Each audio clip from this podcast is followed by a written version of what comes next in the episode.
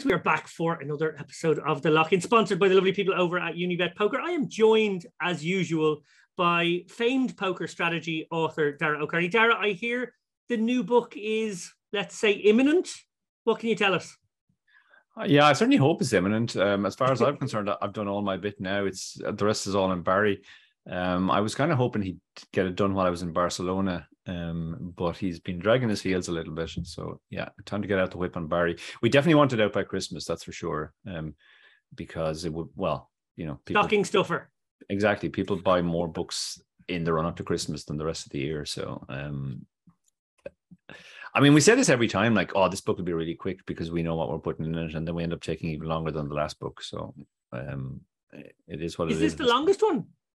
I think it might be. It feels like the longest anyway. I mean, I literally remember saying to Barry, I think we can knock this out in a few months because I know exactly what goes into it. But actually, like all the, well, I guess not so much like Satellite. With Satellite, the challenge was kind of like getting Barry up to speed because he was really, really terrible at poker and didn't understand any of the basic concepts. That's not the challenge anymore. He's actually become pretty accomplished as a player to the point where he goes off and runs his own sims now. And my job has kind of changed to just checking them and making sure he's drawn the right conclusions from them. But now the challenge is more, actually, it's a function of that now, because he's more of an equal partner on that front. There's sort of back and forth as to the best way to get the information across and what to include and what to leave out. Well, self-effacing as usual. You mentioned there that he's an accomplished player these days. He did have a very funny tweet midweek about how it's great being a shy player because everybody wants you in their game and they queue up to hang out with you and they like you so much. Joining us this week is a great friend of the Chip Race. He is making, I think, his second visit to this specific show. He's been on the other show as well. He is a commentator, podcast host, and PLO specialist. He is our great friend, Henry Kilbane. Henry, welcome back. Thank you. Thank you for having me back. We're delighted to have you back, Henry. I just heard on the grapevine that you will be joining us for the return of the Unibet Open in Malta. That's in a few weeks' time. You lived here for a short while. I can't remember how long exactly, a few years back. Are you looking forward to returning for some poker action? Yeah, definitely. Love the Rock. And your memory is correct. It was a very short stint. I think on paper, 9 months, but due to COVID, I think I only ended up living in my apartment for about 3 weeks. So yeah, a little bit of money. I saw you during those 3 weeks. So at least I caught you once. You did. Yeah. But some money getting thrown down the drain in the form of rent for a property that I couldn't get to stay at. Yeah, well, look, the last time you commentated at a Unibet event, you started the COVID pandemic. What infectious disease are you planning on bringing with you this time? That's right, patient zero he was. Yeah, that is true. I mean, I remember in Dublin, we were in Dublin, right? And I was kind of like patient zero getting quarantined in some hotel room with not much information about COVID at the time. And I don't know, man, it was weird. None of us really took it too seriously at the time because we didn't know what it was. And then I left for America. And if I recall correctly, when I got on the plane, there had been one reported death, if I'm not mistaken, in America. And by the time I landed, so about 10 hours later, that number or the tally had gone up to like 20 confirmed people. And then the whole world kind of started locking down. It was, weird times, but all that aside, I'm really looking forward to heading back to the Unibet Opens. Well, we are looking forward to seeing you, of course. We are keen to get to, I guess, eventually the latest poker news, gossip and scandal. But before we do, I want to talk specifically about you, Henry. You are on a heater right now. I saw you post the other day, I think it was on Instagram, that you just had a 50K month, not too shabby. More importantly, though, you also said how you feel like you're playing very well. PLO is obviously a particularly swingy game. At this stage in your career, how good are you at discerning between the times when you're on your A game and the times you're just drilling every draw? Honestly, that's an amazing question. It's something I've been speaking to people about a lot recently as well, because it's very easy to fall into the trap of like, wow, I'm just like playing so well. When the reality is, you know, you just keep getting it in with 65, 70% and holding against, you know, or there'll be on the flip side, you know, you get in with top set against the wrap and a flush draw and the turn just pairs the board and you win infinite big blinds. So honestly, if I had to just like be completely transparent, I think I've just been on an insane heater. If I look back at some of the hand histories that I've been discussing with my closely knit circle, there's definitely been quite a few hands that I've actually butchered and just had very favorable runouts. So trying to keep that in mind going into sessions that, hey, you know, sure, you've been running well, that does give you a little sense of confidence going in, but not to let that confidence get like carry you away too much to the point where you start excusing V-pipping too wide, for example, pre-flop. That's something that I've definitely been guilty of, where I feel like I'm winning every hand, you know, every all in, I'm just, you know, just getting there. And I've definitely felt over the last week or so this sense of like entitlement tilt as well, where I'll just be getting involved in multi-way spots that I shouldn't be. And I think it's a good reminder for people to try and be realistic with themselves and not get too carried away when you are on an upswing, to not get overly confident, if you will. That's extremely good advice. Dara, there are clearly times when we as poker players do feel a bit like Henry, when the wind's at your back and your tail is up. The best advice is usually to recenter yourself so as to avoid entitlement tilt, winner's tilt, or whatever way you want to express that. And also to repress, I guess, the temptation to jump up in stakes too quickly, because obviously with a big month comes a big roll. Dara, can you elaborate on that idea of sort of recentering yourself when times are good? Yeah, I think this is something that football managers and sports coaches obviously know too, because anytime you watch an interview of a football team that's going really well, the manager invariably says, yeah, well, we're going really well, but we have to keep working, and we have to just focus on the next game. And when a team is going really badly, they tend to say, well, look, we just have to keep plugging away and the results will come. So they're always trying to get their players back to the center. I sometimes think maybe poker is just a little bit different. I mean, obviously, there are some players who are very much prone to... I think there are different types of tilt, and obviously the most common one is when you're running badly and you start letting it affect your play or maybe your productivity. I've told this story before, but the first professional that I knew very well in the game, we were grinding sit and goes back in the day, and if he had a really, really bad Monday, he'd take the rest of the week off because he felt that he just wasn't in the right mindset. But if he had a really good Monday, he'd also take the rest of the week off because he was essentially like locking up his profit for the week, and he didn't want it to go. So the only time he kind of battled on was when he was running roughly break even. And I think actually for a lot of players, it's kind of similar. They do find it hard to keep playing when they're on a downswing, or at least not to let their affect their game. But then there is also so-called entitlement tilt or winner's tilt or positive tilt, whatever you want to call it. When you're running well and you start also changing things, you know, as Henry mentioned, maybe you're V-pipping too wide, maybe you decide to move up in stakes, maybe you're taking more gambling spots because you think you're going to win them all. All of these things can get to you as well. I actually think I'm probably a weird third type, where actually the time I find hardest to get motivated is when I'm in a fairly prolonged, roughly break-even spell, what I call a side swing. When I'm downswinging, I'm always motivated to try and get out of the downswing and to keep grinding through it. And I never have any problem sort of showing up every day to play. And when I'm upswinging, you know, with the wind at my back, I also kind of want to keep it going as long as possible. And I feel I'm maybe making better decisions because of the fact that I'm very confident. But when I'm side swinging, it just feels incredibly boring. It's just like, well, why am I even playing? Every week I'm ending up with roughly the same amount on my accounts as the others. So I think, you know, we always say that we hate variance as poker players, but like, do we really? Like, if we could be guaranteed you are going to make your expectation every single day, would your productivity go up or down? I suspect most of would find it very boring. And I think the reason for that is poker players are people who sort of run from the real world and run from the routine of the 9-to-5 job. And if you turn poker into that, and that's kind of what a side swing is, then it loses a lot of its appeal for us.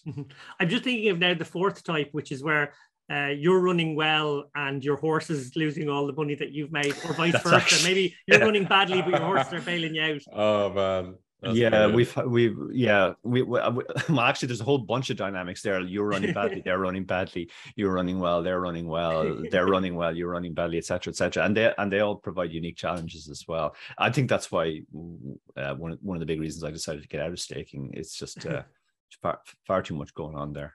Yeah. Mm. Well, look, the other side of that coin is obviously running badly, and it's fair to say for most players, the downswings have a way of burning themselves into our memories a little more. Henry, some downswings are gradual and prolonged. Others can be sharp and precipitous. Recently, you spoke very openly about the latter specifically. You were presented with the opportunity to take a shot in a much bigger game than you would usually play, and it went horribly, horribly wrong. Can you tell our audience what happened? Yeah, so it was actually a really weird dynamic. It just started off as a 5-10-25 PLO game. Nothing to write home about, you know, just settled in for the session. We're playing six-handed. And this reg, really good reg that I actually respect a lot, announced that he was leaving the table on his button. And it just so happened that on his button, him and the VIP ended up playing this just like, I want to say somewhere in the realm of 4,000 big blind pot. Like there's something absurd. Like it just, but they're both like, you know, bearing in mind, we're about 7-8 hours into the session. They're both incredibly deep. And he'd already announced that he was leaving. And then obviously he wins the pot and he's like, okay, you know, be a bit, you know, I don't want to leave. So I'm going to stay for an orbit. But after an orbit, he's kind of like, you know what? I don't owe anything to anyone. And I respect that. He's like, he did announce that he was leaving. You know, it's like 1 a.m. And the VIP just is just fuming. He's like, right, I don't want to play anymore. He's like, I only want to play this guy heads up. And the reg asked me, he's like, Henry, like, do you mind? Because I think we were like four-handed at the time. I was like, do you mind if I play him heads up? And I was like, look, bro, you won the pot. You caused the damage. Like, you earned this spot. So you play him. But then after about 20 hands, he's like, you know what? I'm not interested in playing heads up. So I said to the guy, I was like, look, I'll play heads up if you want. And he was like, okay, but I only want to play if we play 50, 100, which like, yeah, for me at the time was pretty irresponsible, but I was feeling pretty good. You know, I could tell that he was obviously frustrated and he was going to make bad decisions and whatnot. And it all started off going incredibly well. Like I think within the space of like 3 hours, so we're heading into like 3-4 a.m. I'm just up heaps against this guy, and we've uncapped the buy-in, so he just kept going to the cash desk, just buying in to cover me, going to the cash desk, buying in to cover me, and I'm just like, well, I just can't quit this guy. But the issue with that is his pockets are infinitely deeper than mine, and we're playing a game that obviously, you know, equities can run incredibly close in Omaha. He's very aggressive pre-flop, so the SPR, even though we're deep, is just getting reduced significantly compared to a normal game. And I remember like making a couple of just what felt like close calls against him, like where I just kind of stationed him. In reality, it's probably just like very easy folds on my part. But after like making a couple of these like close calls in my mind, started losing my grip a little bit on him, and he kind of ended up winning the mental war, if you will, because I just don't know. It's a mix of like ego, entitlement. I was just like, hang on, you know, like I'm the one that's meant to be, like, I'm meant to have an edge here. He seems to be getting the better of me. And bearing in mind at this point, I was still actually up against him. But fast forward, you know, 5-6 hours, he got me good. He got me for about 80% of my bankroll at the time. And I remember speaking to Espen like literally an hour after, you know, heading back to my hotel room with my tail between my legs kind of thing. And Espen's response was just like, well, that's just super irresponsible. Like, why would you not like message me or other people to buy some action? I was like, dude, it's like 3 a.m., 4 a.m. in the morning. Like I can't just, because like we have, you know, auto books in place for certain stakes or certain games where like if I deem a game to be really good, but I don't want to take 100% of my action, I have people that will have auto books. But this was a game that was 10x the stakes that I'm normally playing. you know? So I can't just like text Espen the next day, be like, hey, bud, by the way, I auto booked you for 30% in a game that's 10x my normal stakes. You now owe me 20K or 30K or whatever it was. So yeah, like looking back, super irresponsible. And I remember at the time, kind of, again, just like from an ego point of view, just realizing, because I was trying to, this like false sense of bravado, if you will. It's like, yeah, I would take the spot again. It was such a good spot. But after thinking about it, it's like, actually, how good of a spot was it? You know, like you're playing a very high variance game. This guy has deeper pockets than you. He can continue to reload. Like eventually his 30% is going to get there for 1,000 big blind pot, a 2,000 big blind pot. And he can afford to keep on putting himself in those spots where his 30% is going to get there. I can't. And yeah, it was a pretty painful lesson to learn, I guess. But yeah, looking back, I definitely wouldn't recommend it. No, indeed. No. Well, Dara, down the years, we've interviewed guests with wildly different opinions on the subject of shot taking. I remember a Bluff article by WSOP runner-up Paul Wasicka from the mid-2000s, where he talked about the importance of shot taking. And I remember thinking, yeah, easy for you to say, mate, when it worked out so well.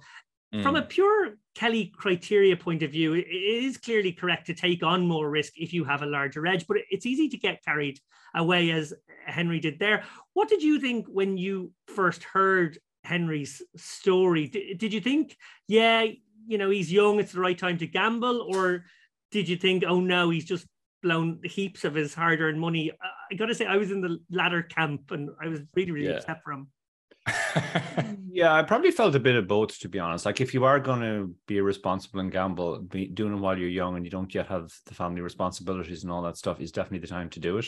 And it's also the time when you have the most upside, because if you do, if it does go very well, you have more years ahead of you with that increased bankroll to take advantage of it. You know, whereas like if I took a shot now, you know, I could die next year, and then it hasn't really helped all that much. So, plus I also have all the family responsibilities. So yeah, I mean,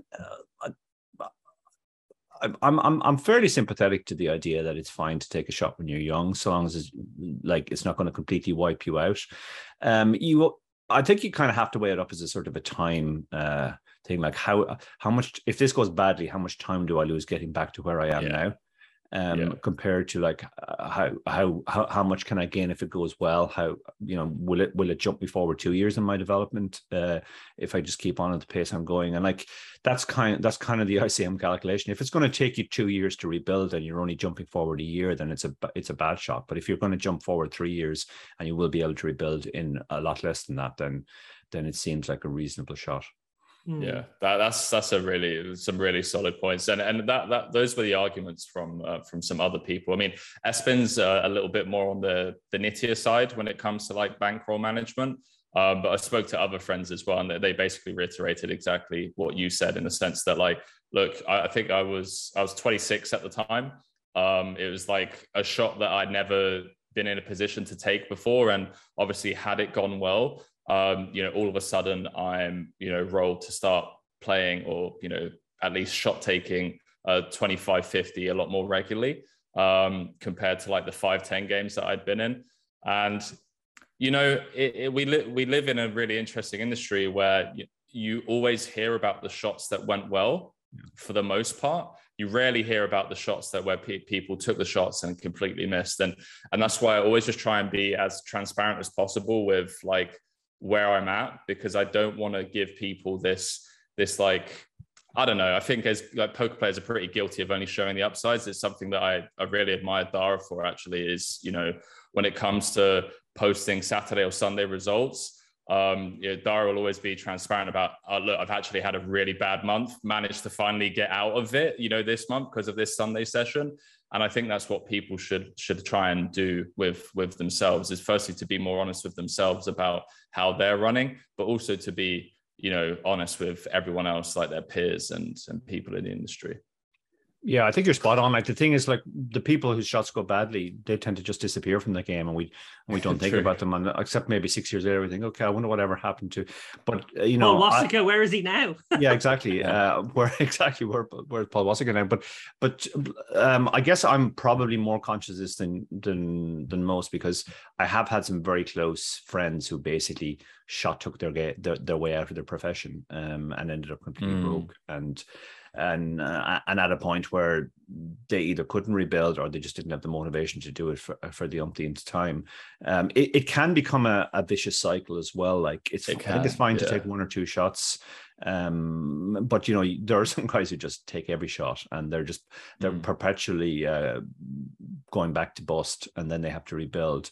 And then you really wonder, like, what is the game? People used to say that about Stu Unger, that like no matter how much he won, he would never take money out of the game, that it always just went into the bankroll, and essentially therefore no matter how much he won, he didn't really win. All he was winning was the ability to go on playing poker. Yeah, that's very true. And I also just like something to note as well for transparency reasons is I'm in a slightly more privileged spot to aggressively shot take, in the sense that I have like variance-free income in the form of, you know, commentary and stuff like that. So like I think I've definitely been more on the aggro side with shot taking throughout my career, because I've always had that safety net, if you will. It's like, okay, well, you know, if this shot doesn't go well, okay, yeah, sure, I'm down to sub five figures. But I can just grind commentary for the next 6 months and rebuild and then go from there, which isn't a luxury that other people have. So I definitely need to kind of keep that in mind as well, and try and be more honest with my shot taking, that I'm not falling into that trap. Yeah, I think Henry's done a very good job, and a lot of young players could look at the example of Henry of building this other income. Like that is vital. Like I was much more aggressive in my Vegas campaign this year, for example. Kept much bigger pieces of myself, and in terms of the pieces of other people I took, and a large part of that was I'm at a point now where the other income streams are the highest they've ever been. So like even if I have a bad Vegas, it's not a case that I'm going to have to go back and grind $5 tournaments to get it back. But I think that is something young players in particular should be mindful of. If you can develop those other income streams, they're not just income. And you know, often they'll say, oh yeah, but it's like less glamorous. You're making X an hour, and I can win 100 times that in one pot. And that's part of the mental difficulty of sometimes taking that other income. But Henry seems to have his head screwed on this front. Yeah, it feels a little bit like as well the idea of being honest about it, this kind of warts and all, this is the industry. Obviously, Henry, you're a content creator, as are we, and I suppose it benefits us to always talk about what we're going through, and it wouldn't make sense if we were just talking about when we were winning, because clearly there are loads of periods of times during an average year where you're losing. So talking about that as well, I think actually makes it kind of compelling for people who follow your career or follow your content as well. I think there is a sort of,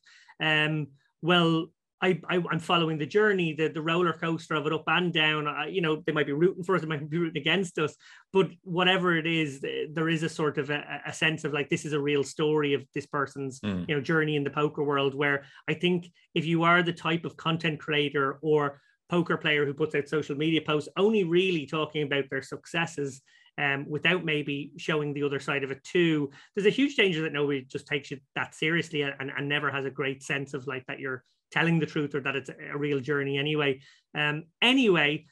Speaking of content creation, I want to move on to one of the news stories that I guess is not very specifically like this week's news story, but it's sort of a general thing that's coming in. And I guess it has a couple of touch points in the last week or two.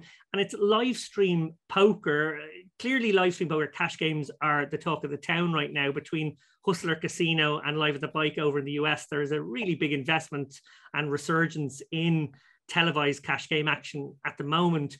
Last week was Phil Helmuth week at Live at the Bike, and bizarrely, the poker bra short-stacked throughout. While technically there's nothing wrong with buying in for the minimum to a cash game, there are actually some strategic advantages to doing so.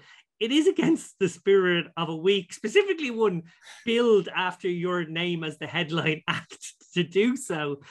During the week, of course, we were treated to some classic Helmuth rants, a war of words between him and, I guess, a new kid on the block in terms of big personalities in the poker world, Eric Persson. And when the feedback got back to Helmuth that his short stacking was not going down very well, we got this rather bizarre speech from him promising to buy in for larger amounts of his own money, definitely his own money, in future games. Henry, this renewed interest in live stream cash is clearly great for the game. On the other channel, so to speak, of that sort of live stream coin, Hustler's stream featured a super high stakes game with a host of regulars, including Alex Keating, who received mostly positive reviews for his splashy willingness to give action and, I guess, general table demeanor too, although he is a polarizing Alan, I will admit. Yeah, Alan Keating. Oh, Alan Keating. I'm sorry. Thank you, Alan. Yeah, sorry. No apologies, Alan.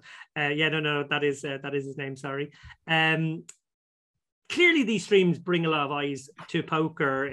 They probably, on a good day, create a bit of a Wimbledon effect, get more people playing, and I suppose it's as close to what is realistic these days as the late night TV poker shows on TV, you know, that we used to watch when we were coming up. As a commentator, what do you look for in a lineup? What's the right mix of personality, good play, big pots, that sort of, you know, those sort of ingredients? Well, I think, you know, verbal jousting it really plays a massive role in these types of lineups. Like, you don't want a table full of people that just aren't really engaging or needling or whatever it is, just like conversations and these kind of, how do I want to phrase this? Like, something that I think Hustler has done really well is they've created these quote unquote rivalries, if you will, you know, between some of the players. And I think people or viewers, consumers of content, that's what they get invested in the most. It's like, same in like football, tennis, like you have a fan favorite, you have these rivalries and people want to watch to find out, you know, is the fan favorite going to get the best of the villain again? Or is it the villain's turn to, you know, put a beat on a fan favorite? And I think that's something that Hustler have just done so well, is just focusing on the personalities that they have. You know, Garrett, Wesley, Alan, to name a few, Andy, all of these guys, just great personalities. I would love to see more of it on our side of the pond. I think we have the venues to do it. We have the production arms to do it. We have the players to do it as well. I'm kind of surprised that nobody's pulled the trigger yet, because I would love to see it done over here. You know, we have same bunch of characters that are willing to play high stakes poker and put on a great show for us. And I think the reason it hasn't happened yet is because obviously there is a lot of politics involved, unfortunately, in these high stakes games. It's not just a case of showing up with $500,000 in cash. You know, that doesn't automatically get you a seat. So yeah, I would like to see something done in Europe, but also I'm aware that there's a lot of politics that unfortunately still plays a part in these higher stakes games. I can absolutely imagine you commentating on such a game, and I hope they do manifest. Dara, Hustler clearly have a vision sort of outlined there a bit by Henry, and they are going about their business with an eye on ratings. Can that be taken too far though, or is this just sort of reality TV now, where the more sensationally it gets, the better? I suppose what I'm saying is, while TV poker has to be entertaining and engaging, and that requires some amount of conflict, as you know, Henry mentioned, you know, the rivalries play into that perfectly. Do live streams, in the pursuit of audience numbers, run the risk of bringing the game into disrepute? I mean, obviously everything can be taken too far, but I don't think Hustler have gone anywhere up near the line. From my perspective, everything I've seen of them has been fine. I think Henry touched on a good point there, which is they have good characters. Now, I think they've actually created those characters. I think the producer's done an amazing job, just the way they frame it all. They clearly have a very clear idea of what the different characters are. The characters are essentially made by producers. And, you know, we've had this conversation before about why is poker not producing so many characters anymore, like back in the golden era of TV. But in the golden era of TV, it was the TV producers who decided essentially that Helmut's going to be the poker brat and Dean Eggs is going to be the chatty kid poker at the table, etc., etc. And they cast all these almost cartoonesque characters, but characters that people could decide who they wanted to root for based on their own personality. And they have done that, and also the conflict is also very good. But I think one thing which maybe is not getting enough attention is just the stakes are super important. It's something that poker seems to just constantly lose sight of, is that people are really are always really interested when there's a lot of money on the line. The average player in the street, if you tell them, you know, first prize in a tournament is 10,000 compared to first prize is 10 million, they're going to be far more interested in the second one. And it really doesn't matter who the players are. But you know, given that they are going to have the same cast of characters over and over again, they have done a very good job of creating the different characters. So I think they've gone about it perfectly, and they are reaping the rewards of that. As to why it's not happening on this side, I mean, again, I think Henry's right. Like, there's a certain amount of politics as well, but I think also, you know, this is more of a tournament scene. There's a lot more tournament streams, let's say, from Europe than there are from the States. So that's kind of scratching that itch in a sense. There's a lot more big tournaments, let's say, that people can watch and see people playing for a lot of money for. Whereas that's once you get past the WSOP and the WPTs, there's not too much of that in the States. You know, I think you touched on something really important there, which was the role of the producers. Clearly, you know, whether it's Maury Eskandani and the sort of shows he's historically put on, and, you know, clearly he still works with Poker Go and those people, and they put on shows all the time as well. These guys are giving them a run for their money. Vertucci, I think, is involved in the production of one of those shows. I can't remember which one. And, you know, Feldman's involved in the production of one of the others. They're poker people. They know the game. They understand character. But they clearly, and I don't know what any of their backgrounds are, but they clearly have some sort of narrative understanding too. Like you said, creating characters, you know, making sure the commentators know what to emphasize. I think that's a big part of the way they can lead it. If they get the commentators to sort of say, you know, prep them ahead of time, go, well, if him and him get into a pot together, really amp up, you know, any personal beef, or remind the audience of the last hand they played or whatever it is. I think that's all, you know, emphasizing the right stuff, because it's very easy to watch live TV cash game poker and find it utterly boring as people just have their bit of table talk and nothing. I think the commentary and the production, and as you said, where the emphasis goes on, can be massive and really, really sort of enrich the story aspect. That is what ultimately I think people cling on to. Henry, any final points on that? Any final thoughts on sort of like, if you were given that role as either commentator or producer of something like that in Europe, let's say, with a cast of maybe European based people, who would you pick first of all, or who would be on your top of your list to have in there? And I suppose, like, how much of the conflict would you want to be part of it? I honestly think you guys just hit the nail on the head in how important it is to have a producer and a production team at the helm that really understand poker. And I think that's where a lot of other companies have, unfortunately or fortunately, however you want to look at it, have tried and failed. And it's now allowed Ryan, who was a professional poker player before getting involved with Live at the Bike, then had the dispute with Live at the Bike, moved over to Hustler, but he understands the LA private game scene really well. He understands what sells. He knows how to sell poker. He knows how to create these storylines, these narratives, and I'm sure he's there, you know, having discussions with clear directions for the commentators to, you know, really focus in on certain things when there are, you know, certain players involved. And on top of that, they just have a really good social media team as well. You know, they've got all of these funny graphics, these memes. They understand internet culture, and I think when you have that all packaged under one roof, it's always going to be a success. I mean, look at their Max Payne Monday. It's what, 10% of the stakes that Garrett and those guys play. I think it's like a 10, 20, 40 game, and even that is getting 10, 11,000 viewers whenever they go live. So I think in Europe, if it was to happen, just take a couple of micro influencers, if you will, some of the people that already have a bit of a following. It's really easy to generate rivalries between, you know, social media influencers or poker influencers, if you will. Bring in a couple of VIPs, obviously, that don't mind splashing around and are happy to compete. And I think it would work on the European side as well. Very good. Well, moving on now.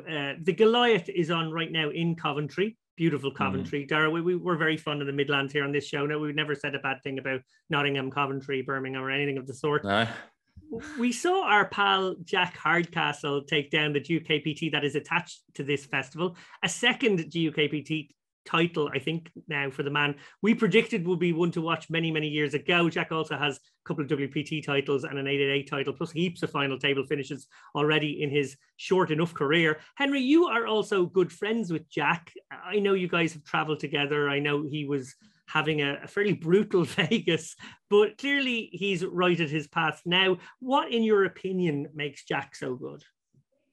I think with Jack, he's just absolutely relentless when it comes to pulling the trigger in spots, especially in like he really understands pain thresholds of recreationals really well.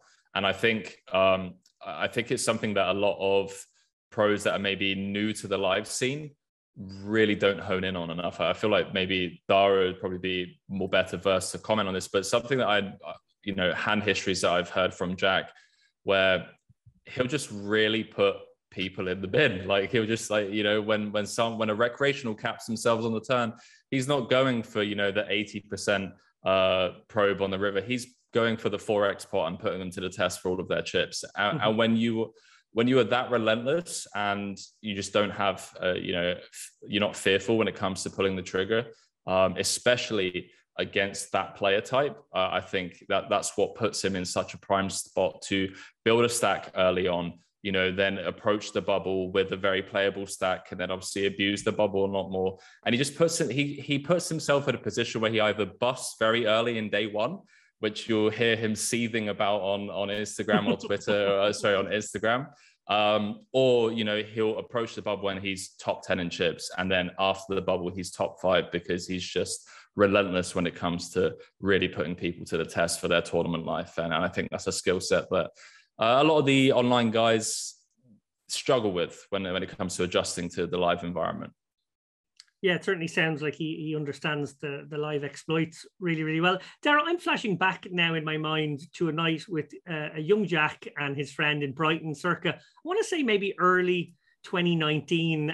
As I recall, we paid for all the pints that night because at that point he had accumulated a paltry 52k in live tournament winnings. Today, that number is over 1.3 million. I think it's fair to point out that his heater began right after that encounter with us, right? If you want to put it down to the pints, yeah, then that's fine. This is also around. I would have said the conversation. I was actually working with Jack with doing a lot of solver work, and I think actually Jack is a bit of a misunderstood player. People think he's this mad exploit live player, etc., etc. Jack crushes online as well when he gives it attention. And actually, when you break down a lot of Jack's plays, they're very much solver approved. I think people often misunderstand solvers and think they encourage you to play in a really boring, cautious style, but that really is not the case. I was absolutely thrilled to watch the heads up. Like Jack absolutely crushed the heads up. He played so well, but again, there wasn't a single spot where I was thinking, oh, the solver wouldn't do that. There was one hand, for example, where he double barreled the nut low, and then he still had the nut low on the river, and he went for the 4x pot. And I thought, yeah, the solver would absolutely love this because the other guy has capped his range by not raising at any point, and actually he got the guy to fold 2 pair, which is pretty astonishing. That wow. That would have been a real turning point. He would have been down to fumes had he been called. But he also has that fearlessness. And, Jack would admit himself, he kind of boasts about the fact that he's never run a sim in his life. But that's because he gets other people to do it for him, basically. Quicker. And the other person will go back and say, yeah, the solver does this because of this. And Jack is very good at internalizing the reasons, the heuristics, rather than just like staring at solver output and trying to memorize it.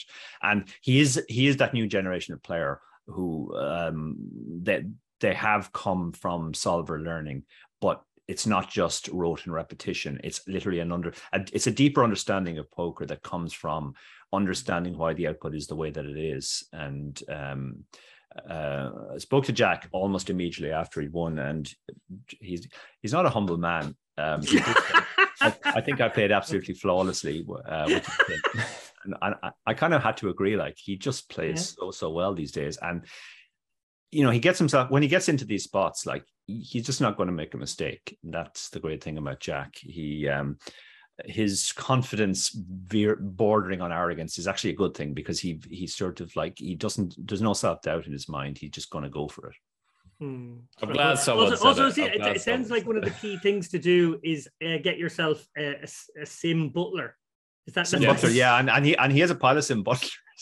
I mean, yeah, Jack stakes a pile of people, who guys who are very, very good at solvers, and he's sort of just all the information flows up to the Jack Daddy. Go on, sorry, Henry, I could have crossed you there.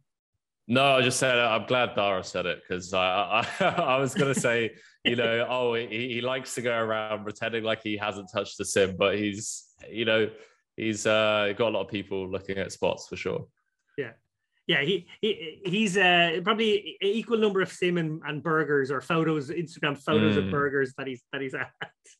Yeah, all about that healthy lifestyle for sure. I know, right? Look, back to the Goliath. This is one of the great low stakes, huge field festivals. It's massively popular with the recreationals in the UK and beyond. And I'm pretty sure it has broken all its own records once again. Our very good pal and former guest of this show, Katie Swift, hosted a record-breaking ladies event featuring, I think it was 219 or 216 players. Dara, you could probably let me know. I think you sent me the message telling me about that huge number. These kinds of festivals are really, really important for grassroots poker.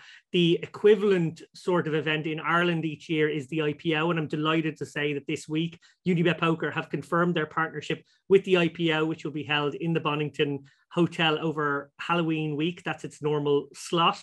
Dara, talk a little bit about the importance of grassroots poker. It's obviously part of the lifeblood of poker, really. Yeah, well, I mean, it always has been, but the last few years have obviously been interesting in that there's been no live poker. And, you know, we've all been aware of the online boom that came particularly at the start of the pandemic, where loads of bored people at home decided, oh, maybe I'll try online poker again. The thing which surprised me when I started playing again at the sort of grassroots level in Ireland was just how many new players there are. A lot of these guys, I guess, are guys who played online during the thing and now want to play live. They're coming in at a much lower level than, you know, they're not jumping straight into the 1K level. They basically want to play lower buy-ins. The other thing I noticed was that lots of guys who I hadn't seen in 10 years and I thought had quit the game, we're actually back again. It's almost like the pandemic made them realize, you know, you can't take anything for granted anymore. Live poker might not always be there. So that it sort of reignited their desire to play poker. So, you know, I've been at a few grassroots events here in Ireland. The Irish Poker Tour in particular is really taking off. And unusually for tournaments in Ireland, when I sit down at a table, I don't recognize most of the players there. Because they're new players, and similarly they have no idea who I am. Will you stop? Of course they do. No, seriously, they absolutely don't. Which is kind of refreshing. It reminds me of being back to the start of my career, just being another Joe at the table. But there's also a great atmosphere among the new players. Like, they're all fresh. They all still have that early enthusiasm for the game. And I think we're going to see a boom in live tournament poker in Europe that will sustain for a few years, because a few of these players will get better. They'll move up in stakes and they'll become regulars in the 500s and 1000s, et cetera, et cetera. You know, we saw Barcelona break all records as well, which we talked about in our show from Barcelona. And I think, I think we're going to see a real boom time, and we are going to see an influx of new players. Well, Henry, speaking of Unibet-sponsored events, I want to segue back briefly to the Unibet Open, which is in just a few weeks' time. While this one is obviously an 1100 buy-in, it's not exactly a grassroots buy-in, there is without doubt a sort of grassroots, sort of maybe community vibe is a better word for the Unibet Opens. Players have been satelliting into this one for months by now. Feeders start for as little as €1. There are going to be a couple of stories of people who've sort of ridden the satellite train all the way to that kind of thing. The satellites have broken records, and clearly this is one where there's hunger, because even though there have been other live events for the last year or more, Unibet haven't had a live event except for this week in Belgium and the upcoming Unibet Open. So clearly maybe people who are loyal to our site have not actually had their little taste of the live scene. Talk a little bit maybe for me about the importance of fostering that notion of community in poker. You obviously being in the Twitch streets and sort of in a lot of different maybe Discord communities and whatnot are probably very well placed, maybe better than Dara and I, to understand how that sort of works organically in the modern poker landscape.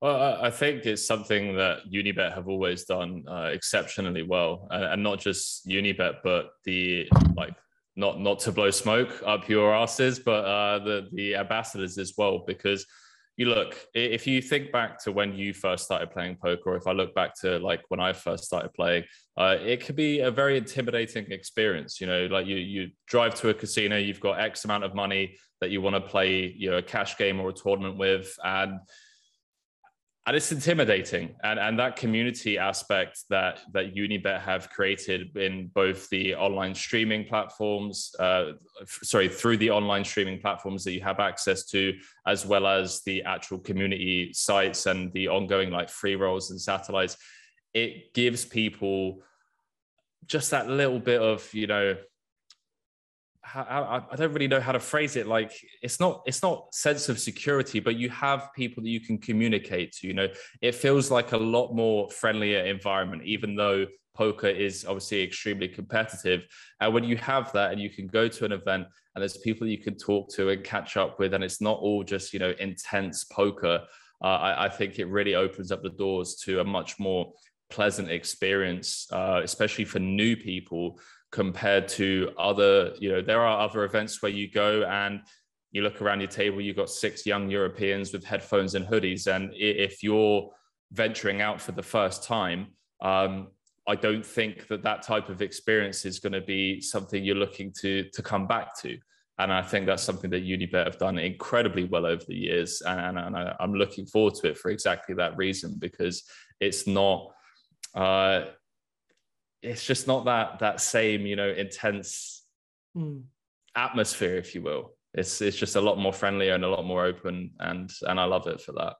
Yeah, 2 points there that I really want to emphasize you picked up on is, like, firstly, it can be a lonely old game if you're just going off on your own to play. You know, some people quite like their own company and maybe don't mind it. Sure. But if you are a more, you know, social person and you don't have pals on the circle and you don't have an existing community, maybe going to the live event that you're going to, it can be lonely just sitting there having the dinner breaks on your own or whatever. So I'm sure that's hugely valued. Also, absolutely right, the intimidating factor. We've all been, you know, new to poker at one time.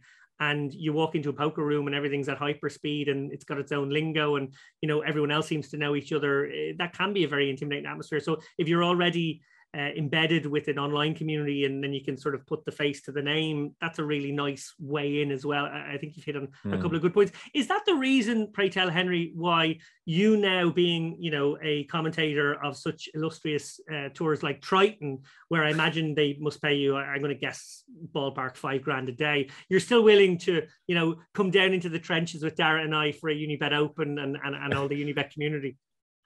Honestly, I think something that I learned pretty early on is what you just mentioned, is that for a lot of people, poker is a social experience. And when you understand that, and you understand that people, like, so my parents, for example, the way they socialize, they go play bingo. You know, they take a couple of £100 a week, and they'll go and play bingo. And for a lot of people, poker is their bingo. It is their night out down the pub, you know, having a few drinks with some friends over a friendly game of cards.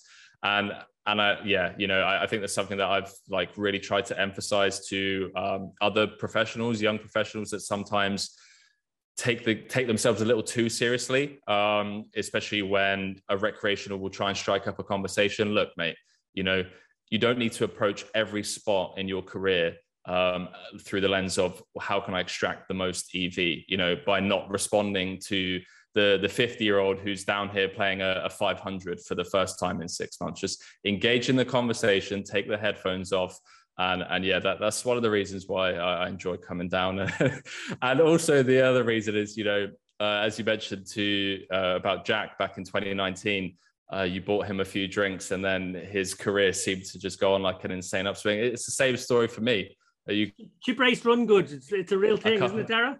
Yeah, exactly. You brought me a couple of G&Ts in some musky room in Bratislava many, many years ago, and it's all been uphill since then. So yeah, it's always nice to come down and just support the tour that you guys have got going on, and obviously just assist in any way that I can.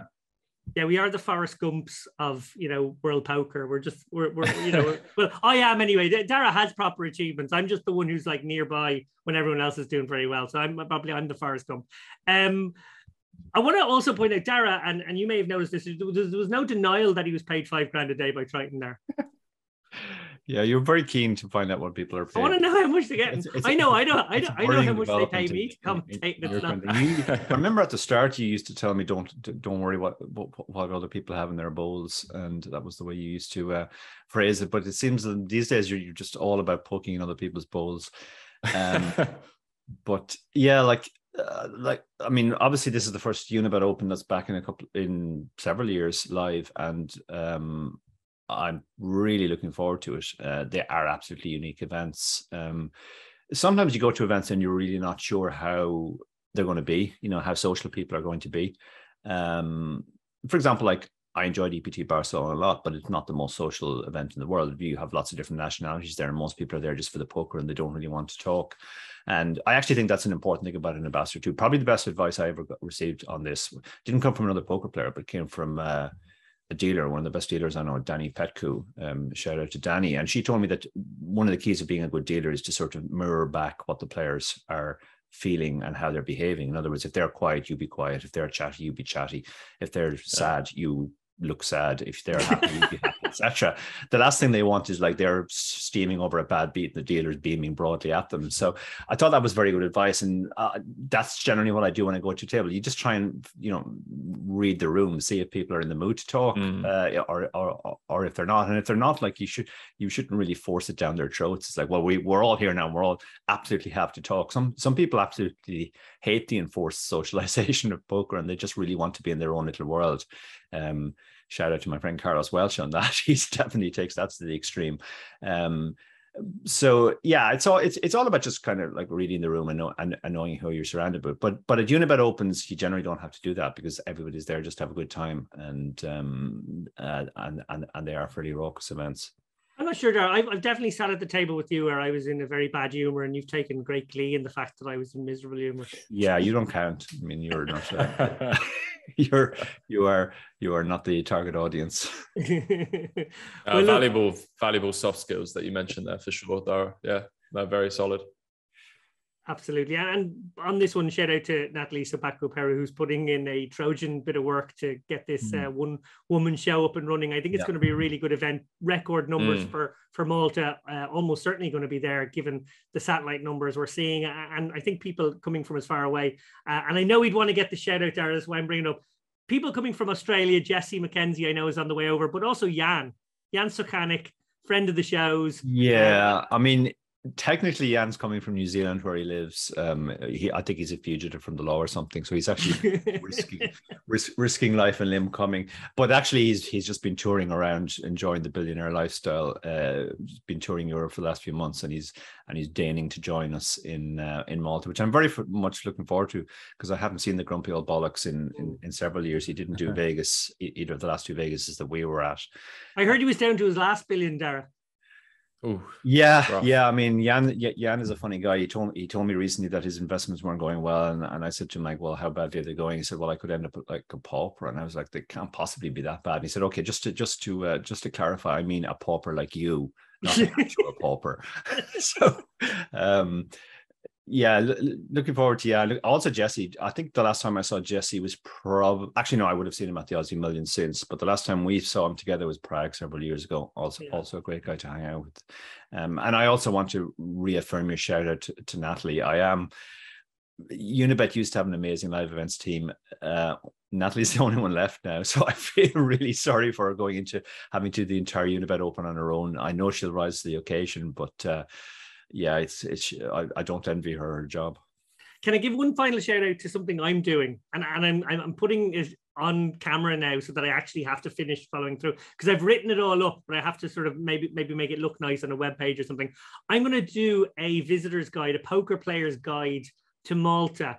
but it'll be very narrow and specific to just things I like. So it's basically going to be gin bars, mezcal bars, restaurants, some cheap and cheerful, some a bit fancier, and maybe some nightclubs as well, some bars. I just want to give people a sort of a maybe a friendly user's guide to maybe some of the stuff, help them avoid some of the more treacherous paths in Malta, because it is a mixed bag. You can go down the wrong street in Malta and all the places are terrible, but you can also go down the right street and find loads of nice restaurants and good things. So I'm going to try to have that up on some form of web page in the weeks before the event, so maybe people can decide, you know, if they do have time off the table, that they can find a nice restaurant or a nice bar to go to. And they'll definitely have set foot in somewhere that I was, and that they can ask for me, and they will probably receive a blank look from the waiter or whoever it is until they explain it's the Irish guy who, you know, comes in here all the time, and then they'll remember, and then you probably won't get great service, to be honest, after that. Anyway, September is traditionally a month of big online series. We're just entering September as we record this. We'll probably be in September when it's out. And we've got another series coming up on Unibet Poker. This is a very, Dara, you told me this was a very shilly episode when you saw the notes. And I feel believe like my exact phrase was shilliest episode ever.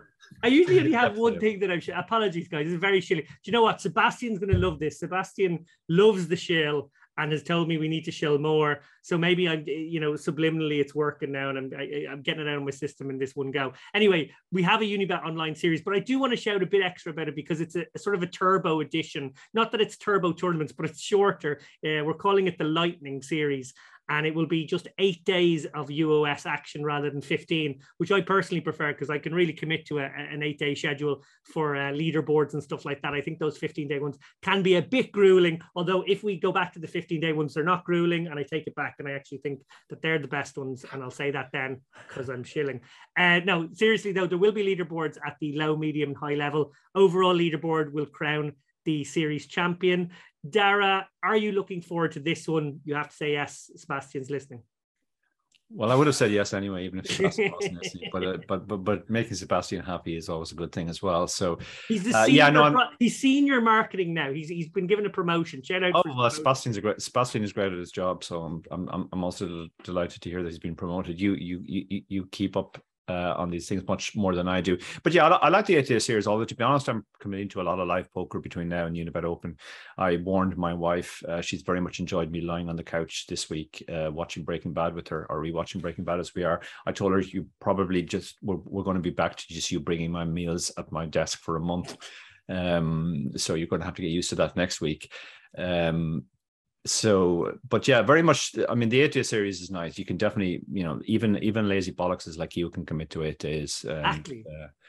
But yeah, there's a lot of online poker. Online poker has become sort of a bit seasonal now, where you can take breaks where there's not much happening. And then you can go into other periods where there are lots of series, and all the sites are tending to coordinate their series as well, which they've kind of worked out is obviously for their own benefit. So yeah, very exciting month of online poker coming up. And you know, we've also got a preview of things to come after the series on Unibet. Maybe we're not supposed to talk about it yet, but I think we are personally very excited about what Unibet are planning on the tournament front, and we'll probably talk / chill more about that in future. T/leak as well. Well, I didn't do the leaking this time, or at least get the juices flowing. Final question to you, Henry. Are you going to be playing some online in the month of September, or are you going to continue the live grind? Yeah, unfortunately, no, not going to be playing online. Going to be in Cyprus for Triton until like the 20th, and then I'm coming to join you guys end of September. So, but listen, you keep shilling the way that you are. You show yourself to that 5K a day, that day rate that you're after. So one day I'll get there. And if you're overly concerned about me underselling my 5K a day rate by joining you guys in Malta, we can always just set up, you know, a friendly 5-10 PLO cash game or something to get me out of the hole. Well, if we do, I'll be short stacking it like helmets. So brilliant. That's cool. That, by the way, that's called a callback for anybody. That was well played. That was unrehearsed, but that was just a natural callback. That's well played. brings the whole show. That's you should get paid $5,000 a day for quality callbacks like that. Okay, it remains for me to thank you, Henry Kilbane. Best of luck in Cyprus. I hope it all goes really well for you. I hope the heater continues, and don't be jumping into any big nosebleed games. Yeah, hopefully I can tame myself, because some of these games here look absolutely insane, mate, but we'll see. Good stuff. And Dara O'Carney, thank you as always. Thank you, Davis. Yep. This was fun, even if it was very chilly. Okay, good. Cool. Where are you at the moment, Henry?